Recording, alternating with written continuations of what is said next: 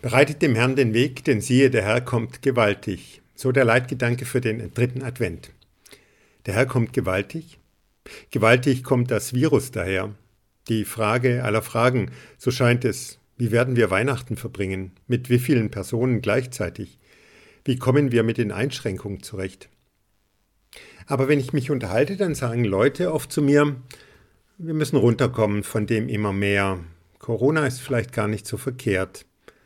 Leute erzählen mir, wie sie angenervt sind und angenervt waren, wenn sie von Bekannten und Freunden ständig Urlaubsbilderchen von hier und da bekommen haben, in welchen Restaurants die Freunde und Bekannte gerade gegessen haben. Jetzt erst einmal vorbei. Für die einen eine wohltuende Beruhigung des Lebens, für andere eine übermäßige Einschränkung. Die wissen einfach nichts mit sich anzufangen, sagte ein Gesprächspartner. Und eine Frau sagte mir, Endlich ein Weihnachten ohne die ganze Verwandtschaft. Nur wir in der Familie. Ich bin so froh, mir fehlt nichts. Sich wieder auf das Wesentliche beschränken. Viele sehen auch was Positives in der Zeit. Jetzt wirklich mal besinnliche Weihnachten? Hätte die Kirche in der Adventszeit dazu aufgerufen oder es gar eingefordert, sich innerlich und geistlich vorzubereiten auf das Christfest und auf die Botschaft der Engel zu hören, Ehre sei Gott in der Höhe und Friede auf Erden, man wäre über uns hergefallen. Er wollte uns die Geschäfte kaputt machen und uns die gute Stimmung nehmen. Spaßverderber. Nun eine fremde Macht von außen, die zum Handeln, zur Beschränkung, zum Beziehungsfasten zwingt und damit Räume und Zeiten für Besinnung schafft. Wie ist die Gemütslage? Wie soll's weitergehen? Wie geht's mir? Was sagt mir die Seele, wenn ich zur Ruhe komme und in mich höre? Trubel ist abgesagt, in sich gehen ist angesagt. Corona als erzwungene Chance? Bereitet dem Herrn den Weg, den siehe, der Herr kommt gewaltig, nicht als netter, harmloser alter Mann im Rauschebart, wie er manchmal dargestellt wird. In den heiligen Schriften erwarten ihn die Propheten als einer, der den Völkern Frieden gebietet, der mit einem Donnern vom Berg die Gebote verkündet, der den Leuten ins Gewissen redet, der zürnt über himmelschreiende Ungerechtigkeit, wo sich die einen bereichern auf Kosten der Armen und Richter bestechen und sie kaufen, den Hals nicht vollkriegen können, stolz ihren Luxus zur Schau stellen und von Verschuldeten noch Wucherzinsen verlangen, und die anderen, sie haben nicht mal genug zum Leben. Schluss damit. Auch religiöse Festlichkeiten, die nur noch der Folklore dienen, verabscheut Gott, ich bin euren Feiertagen gram und verachte sie und mag eure Versammlungen nicht riechen. Und wenn ihr mir Brandopfer und Speiseopfer opfert, so habe ich keinen Gefallen daran. Und ich mag eure fetten Dankopfer nicht riechen. Tu weg von mir das Geplärr deiner Lieder, denn ich mag dein Harfenspiel nicht hören. Es ströme aber das Recht wie Wasser und Gerechtigkeit wie ein nie versiegender Bach. So hört man es bei einem Propheten. Bereitet Gott den Weg, denn siehe, Gott kommt gewaltig. Wenn Gott kommt und spricht, dann rappelt's im Karton. Dann gebietet er den Völkern Frieden und redet den Leuten ins Gewissen, denen, die wissentlich und willentlich Schaden und Unheil anrichten und andere ins Verderben treiben. Wenn Gott gewaltig kommt, dann mit einem Donnerwetter. Ihr habt nur diesen einen lebendigen Planeten, mein Geschenk an euch, und ihr habt daraus ein Rohstofflager gemacht.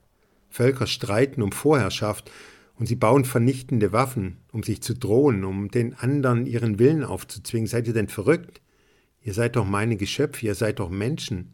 Schwerter zu Pflugscharen, Panzer zu Löschfahrzeugen, Kasernen zu Unterkünften für Obdachlose. Wo ist eure Seele? Wo finde ich euren Glauben? Wo ist eure Verantwortung, euch umeinander zu kümmern, die Erde zu bewahren? Redet nicht nur, handelt beherzt. Ihr sollt nicht meinen, dass ich zu allem Treiben Ja und Amen sage. Ja und Amen zu denen, die sich wirklich kümmern, die sich den Allerwertesten aufreißen, damit's anderen gut geht, in den Krankenhäusern, in Altenheimen, in Flüchtlingslagern, in Schulen, in Chefetagen, Betriebsratszimmern, Verwaltungen, Theatern, in Selbsthilfegruppen. Meine Hochachtung und mein Segen, selig seid ihr, aber ich kann und mag nicht gutheißen, wer sich nur selbst im Sinn hat und dem es egal ist, wie es dem anderen geht und wie es dem Planeten geht, meinem schönen Schöpfungswerk. Bedenkt, was ihr an Unheil anrichtet. Es sind nicht immer nur Naturkatastrophen, oft genug sind es auch die Folgen eurer Gier und Blindheit und dem nicht wahrhaben wollen. Bereitet dem Herrn den Weg, denn siehe, der Herr kommt gewaltig. Der Evangelist Lukas lässt zu Beginn seines Evangeliums Zacharias zu Wort kommen. Zacharias ist der Vater von Johannes dem Täufer und Johannes der Täufer ist ein Cousin von Jesus und Zacharias ist der Onkel von Jesus. Und ganz zu Beginn seines Evangeliums lässt Lukas Zacharias zu Wort kommen. Da wurde Zacharias, der Vater von Johannes, mit heiligem Geist erfüllt. Er begann wie ein Prophet zu reden. Gelobt sei der Herr, der Gott Israels, denn er ist seinem Volk zu Hilfe gekommen und hat es befreit. Er hat uns einen starken Retter gesandt, einen Nachkommen seines Dieners David. So hat Gott es von jeher angekündigt durch den Mund seiner Propheten, einen Retter, der uns befreit von unseren Feinden und aus der Gewalt aller, die uns hassen. Damit hat Gott auch unseren Vorfahren seine Barmherzigkeit erwiesen. Er hat an den heiligen Bund gedacht, den er mit ihnen geschlossen hat. Ja, er hat an den Eid gedacht, den er unserem Vater Abraham geschworen hat, uns aus der Hand von Feinden zu retten. Dann können wir ohne Angst Gottesdienst feiern, heilig und nach seinem Willen in seiner Gegenwart, solange wir leben. Aber auch du, Kind, wirst ein Prophet des Höchsten genannt werden. Du wirst dem Herrn vorangehen und die Wege für ihn bereit machen.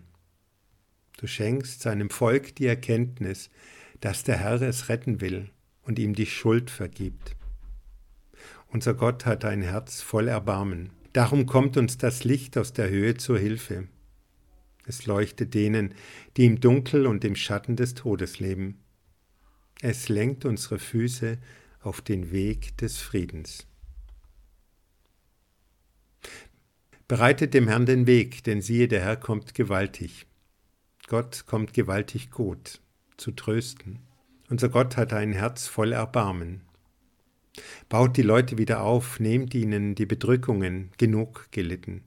Johannes und mehr noch Jesus werden mit einer guten Botschaft in die Welt gehen. Du schenkst seinem Volk die Erkenntnis, dass der Herr es retten will und ihm die Schuld vergibt. Unser Gott hat ein Herz voll Erbarmen. Darum kommt uns das Licht aus der Höhe zur Hilfe. Es leuchtet denen, die im Dunkel und im Schatten des Todes leben. Es lenkt unsere Füße auf den Weg des Friedens. Kritisieren und benennen, was alles schlecht und schief läuft, ist das eine. Aber die Leute so umzustimmen, so einzustimmen, dass sie den Weg des Friedens gehen, das ist das andere. Viel schwerer. Ein Bild von einer friedlichen Welt entwerfen, für das es sich zu leben und zu arbeiten und zu streiten lohnt. Es fordert viel von einem. Umkehr, einen Wandel des Denkens, des Wollens, einen Wandel der Gewohnheiten. Es braucht Vorstellungskraft und Mut, die Welt anders zu sehen, als man es üblicherweise so tut. Dass die Welt so ist, wie sie ist, ist Ausdruck von Macht und Machtverhältnissen. Wer etwas anderes will, stößt auf Abwehr. Die große Aufgabe für uns hier wird und muss sein, bescheidener, sorgsamer und genügsamer zu leben, nicht nur aus Angst und Schrecken vor den Folgen der Klimaerhitzung und dem Artensterben, sondern aus Liebe zum Leben. Ich sehe die großen Gefahren, Klimaerhitzung, Tiere und Pflanzen sterben in ungeheuerlichem Ausmaß. Die Erde und das Leben muss uns wieder heilig werden. Respekt vor allem Leben. Liebe die ganze Schöpfung Gottes, sowohl den ganzen Erdball wie auch das kleinste Sandkorn. Jedes Blättchen liebet und jeden Sonnenstrahl. Liebet alle Dinge. Wenn ihr das tut, so werden sich euch in ihnen die Geheimnisse Gottes offenbaren. So Fjodor Dostojewski. Liebet die ganze Schöpfung Gottes, sowohl den ganzen Erdball wie auch das kleinste Sandkorn. Jedes Blättchen liebet und jeden Sonnenstrahl. Liebet alle Dinge. Wenn ihr das tut, so werden sich euch in ihnen die Geheimnisse Gottes offenbaren. Die Erde und das Leben müssen uns wieder heilig werden. Respekt vor allem Leben. Wie schaffen wir es, die Menschen zu lehren, die Erde zu heiligen? Habe ich am vergangenen Donnerstag unsere Schulleiterin gefragt. Wie schaffen wir es, die Menschen zu lehren, die Erde zu heiligen? So, sagte sie und zeigte auf die Kinder der Garten AG. Die Kinder haben gerade Samen aus vertrockneten Ringelblumen herausgekratzt, herausgeklopft und sie genau beobachtet und betrachtet und untersucht. Sie haben die Samen in einen Briefumschlag getan, um sie dann im nächsten Frühjahr auszusehen. Sie haben sich angelesen, was die Blumen brauchen zum Leben und zum Wachsen und wie heilsam sie wirken. Wie schaffen wir es, die Menschen zu lehren, die Erde zu heiligen? So, die Natur erkunden, untersuchen, beobachten, staunen und auf diese Weise wertschätzen, ehren, gar heiligen. Was man kennt und liebt, macht man nicht leichtfertig kaputt. Also nicht nur, das darfst du nicht, pass auf, lass das. Was bist du für einer? Wehe, wehe sondern machen wir das Gute. Naturkundebücher studieren statt Werbeheftchen. An die denken, die in den Krankenhäusern und Altenheimen wirken, statt sich nur Glitzershows im Fernsehen anzusehen. Die ins Gebete einschließen, die im Dunkel und im Schatten des Todes leben, mit uns und unter uns, hier und woanders, von denen uns immer wieder erzählt wird. Unser Gott hat ein Herz voll Erbarmen. Darum kommt uns das Licht aus der Höhe zur Hilfe. Es leuchtet denen, die im Dunkel und im Schatten des Todes leben. Es lenkt unsere Füße auf den Weg des Friedens. Amen.